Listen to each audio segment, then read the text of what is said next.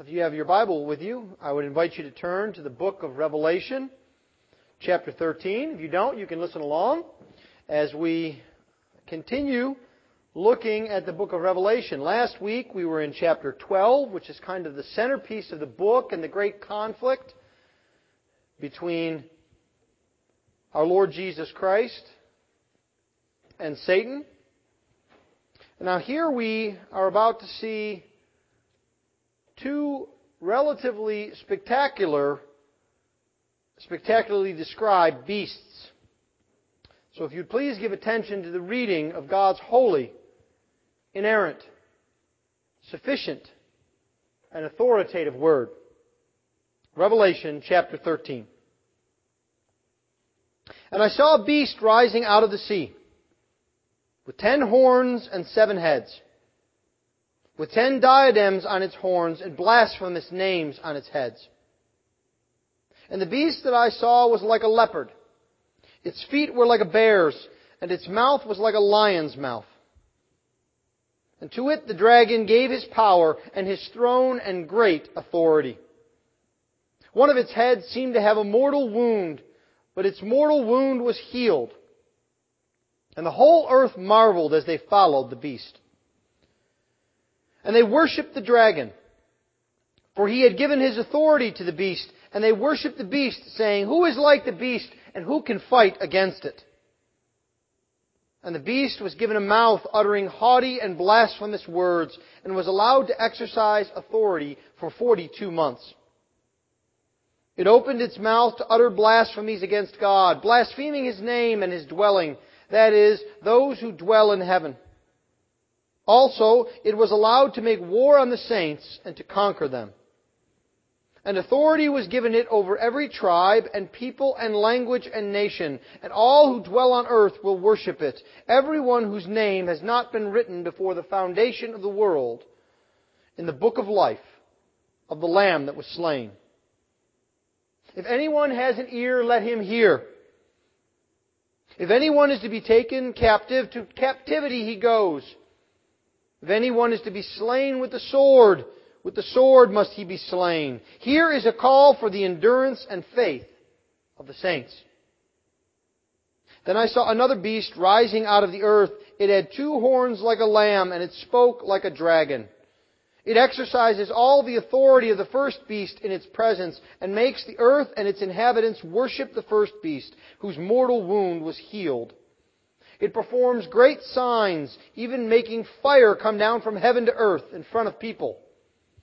And by the signs that it is allowed to work in the presence of the beast, it deceives those who dwell on earth, telling them to make an image for the beast that was wounded by the sword and yet lived. And it was allowed to give breath to the image of the beast, so that the image of the beast might even speak and might cause those who would not worship the image of the beast to be slain.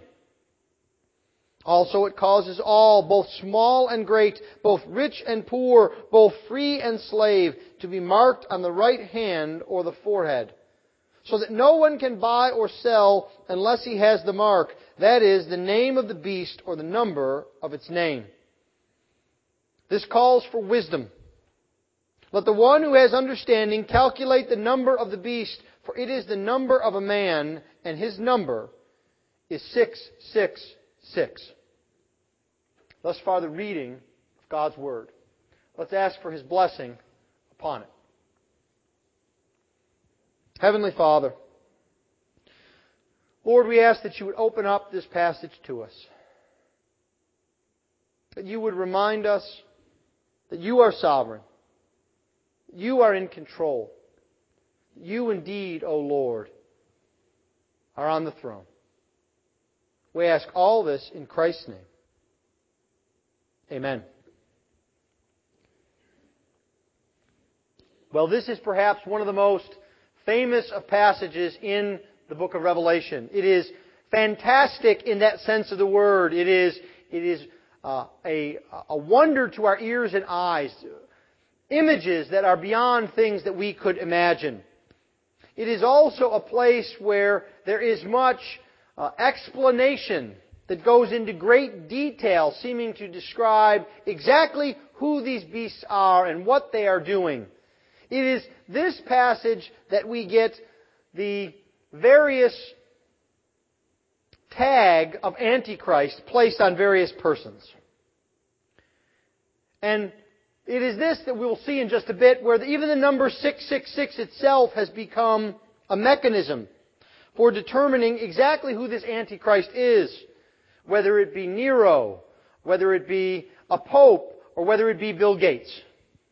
We find various ways to manipulate the numbers and to try and figure out who this is. What I want us to, again to see as we have been looking through Revelation is that this passage is not some sort of super secret prediction of the future that only we who are sitting here are privileged to. If you came here this evening thinking or hoping that I would give you secret prophetic insight that you could then take and hoard, you're going to be disappointed. Because this text is not a secret prophecy. This text is a description of the great battle that you I are in right now. It is a description of the battle between the great dragon, the great deceiver, Satan himself, and the Lord God and His Christ. This is actually a continuation of what we saw last time in Revelation chapter 12. This passage is temporally, that is, in terms of time, parallel to what is going on in chapter 12, verses 13 through 17, when we saw that the dragon pursued the, the woman, the church, and sought to destroy her children because of his great anger because he had been tossed out of heaven. And so this is that great battle that goes on through the ages between Satan and the church. And so what we will see then here this evening, we'll look at the description first of the beast of the sea. Just what is this beast of the sea? And then second, we will see that there is a beast of the earth. How is he different? And what does that mean for us? And then thirdly, and I think most importantly, we will see how we can overcome the beasts. How the church is empowered to overcome the beasts. So the beast of the sea, the beast of the earth, and overcoming the beasts. Well, we have this initial scene here where there is a beast rising out of the sea with ten horns and seven heads, ten diadems on its horns, and blasphemous names on its horns. And immediately, at least as I read it, I'm almost struck that this is something that is almost a movie. And it's a movie that could only have been made in, say, the last 20 years when they've got the really neat special effects that they could do now. Where they, they make hobbits walk around and elves and Gollum and all this other stuff. What does this beast look like rising out of the sea with all these horns and all these heads? And it's, it's chilling. It's like some kind of horror flick. It is meant to be arresting. It is meant to make us look and say, what is this? To grab our attention. That's what John has been doing throughout this book. And it is no accident that this beast comes out of the sea because you see, the sea is a place of chaos and rebellion. Now, maybe not as much to us today because our experience with the sea, for many of us, is on a cruise ship, like a floating city. You can't even get seasick on a cruise ship, it's so big. And you see this big expanse of sea. But imagine if you were out in a storm area on a small boat. Imagine that your experience with the sea was not a cruise ship, but on the ship of the deadliest catch. The sea would be very different for you, wouldn't it? It would be a scary place. It would be a frightening place. It would be a place where you wouldn't be sure what was going to happen. That's the way that the people of Israel thought about the sea. It was their context. It was a place that was dangerous, and the Israelites were not known for sailing. I mean, if we think about it, the one Israelite that is really described as being on a boat is Jonah not exactly known for his sailing prowess. And so, this beast rises up out of the sea, a sea of chaos and rebellion. And it's very interesting because he is described in almost a mirror image of the dragon himself. Do you see he's described with ten horns and seven heads? Now, before you try and figure out what that looks like, turn back or listen to chapter 12, verse 3, and how there is a dragon with seven heads and ten horns. He's a mirror image. He is an image of the dragon. What type of image? Well, we see it as the, as the beast begins to be described in greater detail. He is like a leopard, its feet like a bear's, its mouth like a lion's mouth. Now again, that is not very helpful for us from a visual standpoint. Some kind of crazy cross between all these different kinds of animals. But if we think about it, our mind will take us back to Daniel chapter 7, in which there are four beasts that are described. There are the beasts described in this order in Daniel chapter 7. If I can get there briefly. There are four beasts. There is one like a lion with eagle's wings, the second like a bear, the third like a leopard, and then the fourth so horrendous as not to be able to be described like an animal. And those represented various great anti-God empires. And so what John is trying to say here is this beast is all four of these anti-God forces wrapped up into one. This beast is, in a sense, the personification of politics, empires, and kings who are against God and who seek to assert their authority over the world. It's why they have great confidence. This beast speaks blasphemies. It has authority that it exercises. This is the personification of oppression of God's people by the secular ruling authorities. And so, specifically for John, this reminds us of the Roman Empire, which was the last of those beasts in Daniel. This is uh, the political force of Rome that tried to manipulate and control everything that everyone did.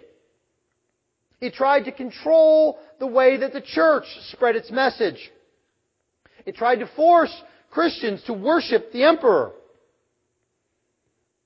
This is the force of the Empire of Rome, seeing itself as God itself. That's why the emperors took on divine names and thought that they had divine authority. But it is more than just Rome, because if we begin to then speak about this just as one empire, we become no different than any other interpreter who seeks to look through and pin name tags on every little word in this chapter, in this book. Now, Rome is just that personification of that political force. Because if we're honest, that kind of political force is evident today. It's evident today when churches in China are shut down and arrested by the ruling authorities. It's evident today why in the Sudan the government goes out and burns Christian villages and takes children into slavery. It's evident today even in our nation where those who seek to rule seek to do so and have all authority over everything that we believe. It's even gotten to the point in America today where now we are told that our faith must be something that is private. And then, and then they make sure that you're never alone. So you can never have even a private faith. This is the authority of Satan. Working through politics, working through kingdoms and empires to attack our Lord Jesus Christ and His church. You see, this is a beast that outlasts Rome because its hostility is constant. We are now in that last hour, even as John was. We are battling the beast. Now, what is this beast? Is it a is it Antichrist himself?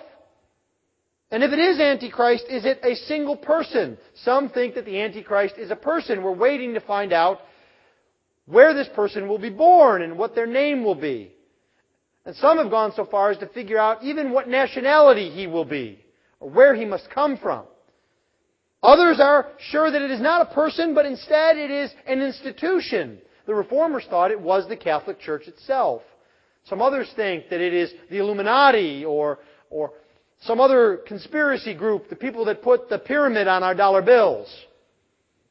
Others still see it as more of a theological movement.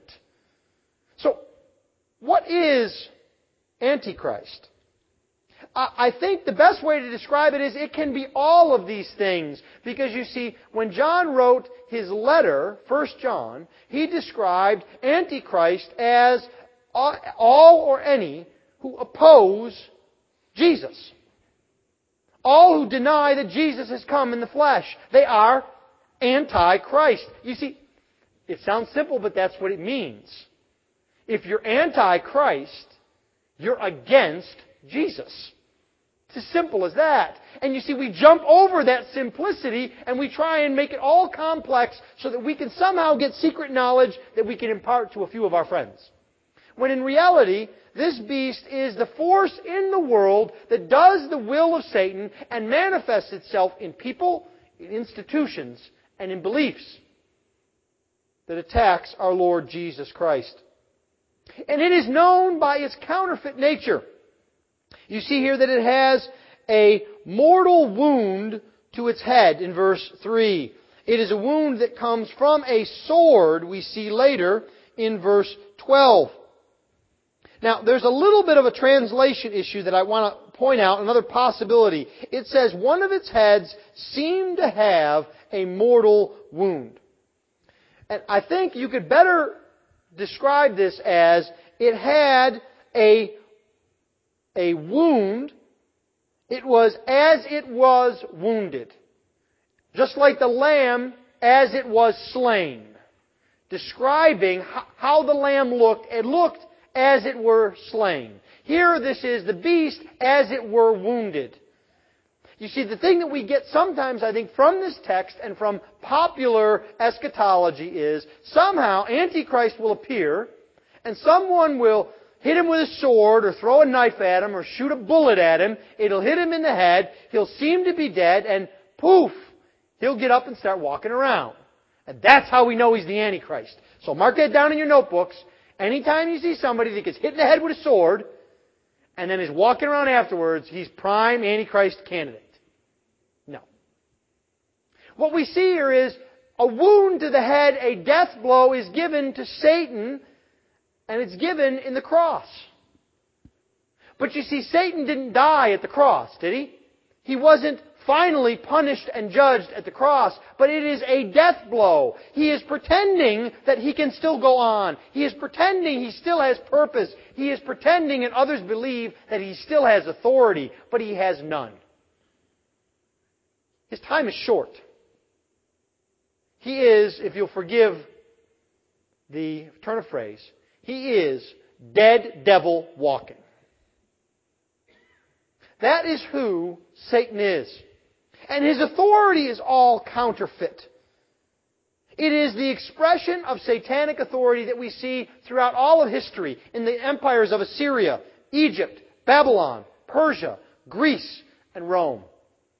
And we need to remember this that this authority is counterfeit. That the hope of Satan is counterfeit. This will help us not to be deceived. We are called to that in verse 8. Those whose names are written in the Lamb's book of life will not be deceived. Well, that is the beast of the sea. Then let's quickly then turn to the beast of the earth. Who is this twin beast? Well, this beast comes out from the earth, another beast in verse 11, and it has two horns like a lamb, and it spoke like a dragon. It exercises all the authority of the first beast. And it makes the earth and its inhabitants worship the first beast. Well, if the first beast is the political manifestation of Satan's deception, the second beast is the religious manifestation of Satan's deception. Just like Satan pretends he's in charge of the earth's empires, he pretends he's in charge of the earth's worship because he wants all people to worship him. That's what's out, that's what's going on here. They're all the trappings of religion. Look in verse 13. This beast performs great signs. He brings fires down from heaven. And signs are manifested to propose the truth of what is being said. So these signs are done to support what is being said by the beast. The beast actually also has its own sort of sacrament here in verse 16. It causes all, both small and great, rich and poor, free and slave, to be marked on the right hand or the forehead. More about that in a moment. It is religious in the sense that the beast is urging worship, not just obedience, but actual worship of the satanic and Satan. And it has this mark. Now, this is again one of the more famous parts of this passage. What is the mark of the beast? I think we expected sometime in the 70s and 80s that it would look like one of those barcodes that you see on the bottom of cereal boxes. You know, with the, the black and the white lines that nobody can read, but now iPhones can take pictures of and tell you what you have. But now we've seen there's new technology. There's, there's actually a film out now in which people have uh, how much time they have left in their life and some kind of green laser beam on their arm. Maybe that's what it will be like. Green laser beam numbers. And so we, we think about this. What is this? And as we get pushed into this, we start to think about things like we're suspicious of our credit cards and our bank cards. Could that be the mark of the beast? And wait a minute, what about the Fed? Maybe it's Ben Bernanke who's the Antichrist because he's trying to uh, bring about electronic transfers everywhere. And if I don't have an electronic transfer, maybe that's the mark of the beast, and I can't sell. And, and you see, we get wrapped around these things. But I think in reality, it's something much simpler and much more profound. Do you notice where the marks are? On the forehead? And on the hand or the arm? What do you associate your head with? Thinking, don't you? What do you say when someone works with their hands? What kind of a person are they? They're a doer, right? What this is describing is Satan seeking to get control over the thoughts and actions of people, to dominate them, to own them, to control them. And when we think about it that way, it becomes much more personal. We look around and we see satanic influence. And it brings us to prayer, to pray for our neighbors, to pray for those who are around us. And we don't have the escape hatch of walking up to our neighbors and going, oh, no 666 there. You must be okay. But when we look at their lives and we see the way they think and see the way they talk and see the way they act, or maybe it even hits closer to home. Maybe it's when we look in the mirror. And we think about what runs through our minds all the time. What kinds of things we are driven to do. You see, when we think Satan's thoughts after him, and when we do his deeds after him, we're serving him. We're not serving our Lord. And so we must reject this false religion. We must reject its false security. Because you see, this is a secure religion. This is the everybody's doing it principle. Right? They're all running after these beasts.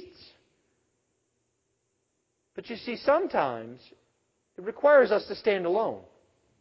Sometimes real courage requires that we say we don't have it all together.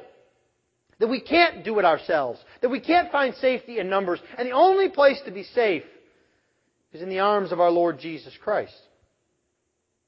You see, this beast also goes beyond the day of John.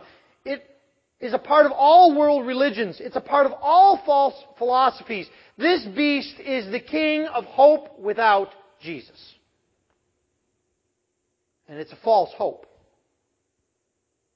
Now, the number of this beast, just very briefly, is 666. And what does this mean? Well, so many have tried to take the ancient practice of gematria, which is taking numbers and assigning letters to them and coming up with a name. And you can do all sorts of things. If you misspell Nero in Hebrew, you get Nero from 666. But you have to do it in Hebrew, and you have to misspell it. You can do it all sorts of other ways and names because there is a familiarity. Because see, this numbers and names thing is like when you hear on um, uh, when you hear on the television or the radio an advertisement to call one eight hundred insurance. How do you find insurance on your phone? Well, each of the numbers has a letter that goes along with it. Now, this is not some sort of cosmic cell phone to describe who the Antichrist is. No, this is rather a number that has meaning. If we think about, we've seen this before, seven being the number of perfection, of power and authority, the seven spirits of God. And if 777 would be a triple perfection, about as good as you could get, then 666 is a trinity of imperfection. It's about as bad as you can get. It falls short. It's one short of perfection, tripled. It is a sign of falsehood, a sign of falling short of the Lord, a sign of false authority and grasping. That's what 666 is. Well, so we've looked at these two beasts and a number, and it's all interesting on some level, but how does that affect you and me today? Lastly, we must look at this text and understand what it means to overcome the beasts. And there are two things that we must think about. First, we must know the war. And then second, we must know how to overcome. The first part of the battle is knowing you are in a battle, and we are in a war. You don't win a war when you think you're at peace. A classic illustration of that would be in the lead up to World War II. Hitler was sure that he knew what he was doing. He was sure that he was going to advance his cause, and all of those who were around him from England and Italy and France, they didn't know there was a war on, really. They thought it could be handled. They deceived themselves. We must also know about this war that we are in, though, that Satan's time is short. You see, if we read chapter 13 in the context of chapter 12, 13 isn't so scary. We see these beasts, we see these fake authorities, but we know that the time of Satan is short. But the last thing that we must remember, so we're not overconfident, is that even though Satan's time is short, he is not going to give up. He is not laying down. He will continue to wage this war. And therefore we must as well. So how then do we overcome in this war? How do we overcome the beast? Well, first, we must know that Jesus Christ is already victorious. The death wound has already been delivered. We don't need to save the day. You see, I think sometimes we get the impression in this cosmic battle that we need to be Rambo. Or the good version of the Terminator. Or the guy from Die Hard. We need to come in and we need to save the church and save the day and save Satan and we need to work. When in reality, we're better described in that sort of theatrical way as the people standing by clapping, knowing that the hero has already won the victory and knowing we couldn't do it. We must know that Jesus is already victorious, but we must also seek wisdom. Look at verse 18. This calls for wisdom. And this is not the kind of wisdom that figures out puzzles. This is the kind of wisdom that knows God and His ways and seeks after Him. So we know that Jesus is victorious. We seek after wisdom. And then finally, we must endure patiently. Look at verse 10. The same turn of phrase, here is a call. Here is a call for the endurance and faith of the saints. If we're honest with ourselves, life is hard, isn't it? Life can even be miserable at times. People don't understand why we say certain things. We have fights. People hurt us. People steal from us. We're called to endure patiently because this is not the end. This is not the end all be all. Praise be to God. This is a war that Jesus is bringing to a successful completion. And when he does, then the world will be different. Then we will see Jesus as he is. Then we will know and experience the victory in all of our lives. Let's pray. Heavenly Father, we thank you that you, Lord, are victorious. That you in Jesus Christ have won the victory. And we ask, O oh Lord, that you would give us patience, that you would give us endurance, that we might stand up in the hour of need. We ask all of this in the name of our Savior, Jesus Christ. Amen.